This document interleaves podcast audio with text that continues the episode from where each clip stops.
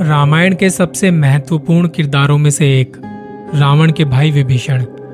रामायण में जब भगवान श्री राम और रावण का महायुद्ध हुआ था, उसमें विभीषण ने प्रभु श्री राम की बहुत सहायता की थी, लंका की हर महत्वपूर्ण जानकारी, और रावण की कमज़ोरी से उन्होंने ही भगवान राम को परिचित करवाया था।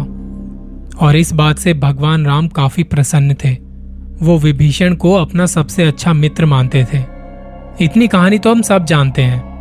और आप इसके साथ ये भी जानते होंगे, युद्ध में श्री राम के हाथों से रावण के मारे जाने के बाद भगवान राम ने विभीषण को लंका का राजा बनाया था, जिसके बाद वहाँ का सारा राजकाज वही देखते थे। परंतु अब उन्हें भगवान राम के दर्शन की आदत हो गई थी। जब भी उन्हें समय मिलता था, वो भगवान राम से मिलने अयोध्या चले जाते थे और प्रभु के दर्शन किया करते थे। लेकिन गुजरते समय के साथ प्रभु श्री राम इस दुनिया को छोड़ के जाने लगे थे। और जब विभीषण को ये बात पता चली तो हनुमान जी की तरह वो भी चिंता में पड़ गए और बहुत दुखी हुए। तब उन्होंने भगवान राम से कहा, प्रभु, मैं तो ऐसे जीवित नहीं रह पाऊँगा। हो सके तो मुझे भी अपने साथ ले चलिए। तब भगवान राम ने विभीषण से कहा, नहीं, अभी आपके जाने का समय नहीं आया है। जैसे रावण और मेरे युद्ध में आपने मेरी सहायता की थी।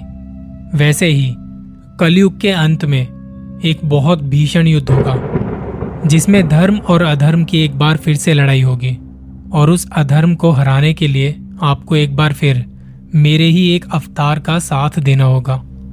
वैसी ही सहायता करनी होगी, जैसे आपने इस युद्ध में मेरी सहायता की थी। इतना कहकर प्रभु श्री राम विभीषण से विदा ले रहे थे। इसके बाद विभीषण ने कहा प्रभु, आप कह रहे हो तो मैं इस उद्देश्य की पूर्ति तक जीवित रहूँगा। पर मुझे जो आपके दर्शन की आदत लग गई है, आपके मोह के बिना कैसे जीवित रह पाऊँगा मैं? तब विभीषण से श्री राम ने कहा, विभीषण, मैं द्वापर युग में कृष्ण के रूप में जन्म लूँगा। आप कृष्ण के रूप में मुझे देख पाएँगे और आगे जब कृष्ण भी इस दुनिया से चले जाएँगे, तब जगन्नाथ स्वामी का एक बहुत बड़ा मंदिर उड़ीसा में समुद्र के किनारे बनेगा। वो मेरे ही रूप का अंश होगा। वहाँ आप मेरे हर रूप के दर्शन कर पाएँगे। उस मंदिर के बनने तक आपको प्रतीक्षा करनी होगी। और ऐसा कहकर प्रभु श्री राम तो वहाँ से चले गए, पर विभीषण उसी प्रतीक्षा में लंका में रह गए। कहा जाता है जब महाभारत का युद्ध हो रहा था, तब भगवान श्री कृष्ण के दर्शन करने और युद्ध को देखने विभीषण बार बार आया करते थे।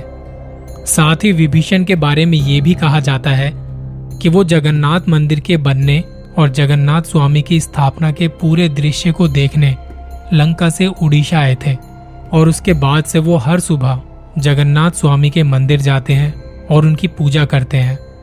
माना जाता है जगन्नाथपुरी में सबसे पहली पूजा विभीषण के द्वारा ही होती है और ये परंपरा आज तक बनी हुई है। यहाँ के पुजारियों का कहना है कि आज भी मंदिर के द्वार खुलने से पहले ही वो यहाँ उपस्थित होकर पूजा करते हैं। अब ये तो कुछ कहानियाँ हुई विभीषण को मिले वरदान की, लेकिन इसके विपरीत कुछ और भी कहानियाँ हैं, जो हमारे प्राचीन ग्रंथों में कही गई है। उन्हीं कुछ कहानियों के अनुसार रावण अपने भाई विभीषण से बहुत क्रोधित थे, क्योंकि उन्हें लगता था विभीषण ने उनके साथ धोखा किया है और राम को जाकर लंका के बारे में सब कुछ बताया है। रावण की कमज़ोरी और रावण को हराने में राम की सहायता विभीषण ने ही की है। और इस बात से क्रोधित होकर रावण ने मरते समय विभीषण को श्राप दे दिया था कि तुम बिना परिवार के इस ब्रह्मांड के अंत तक धरती पर जीवित रहोगे।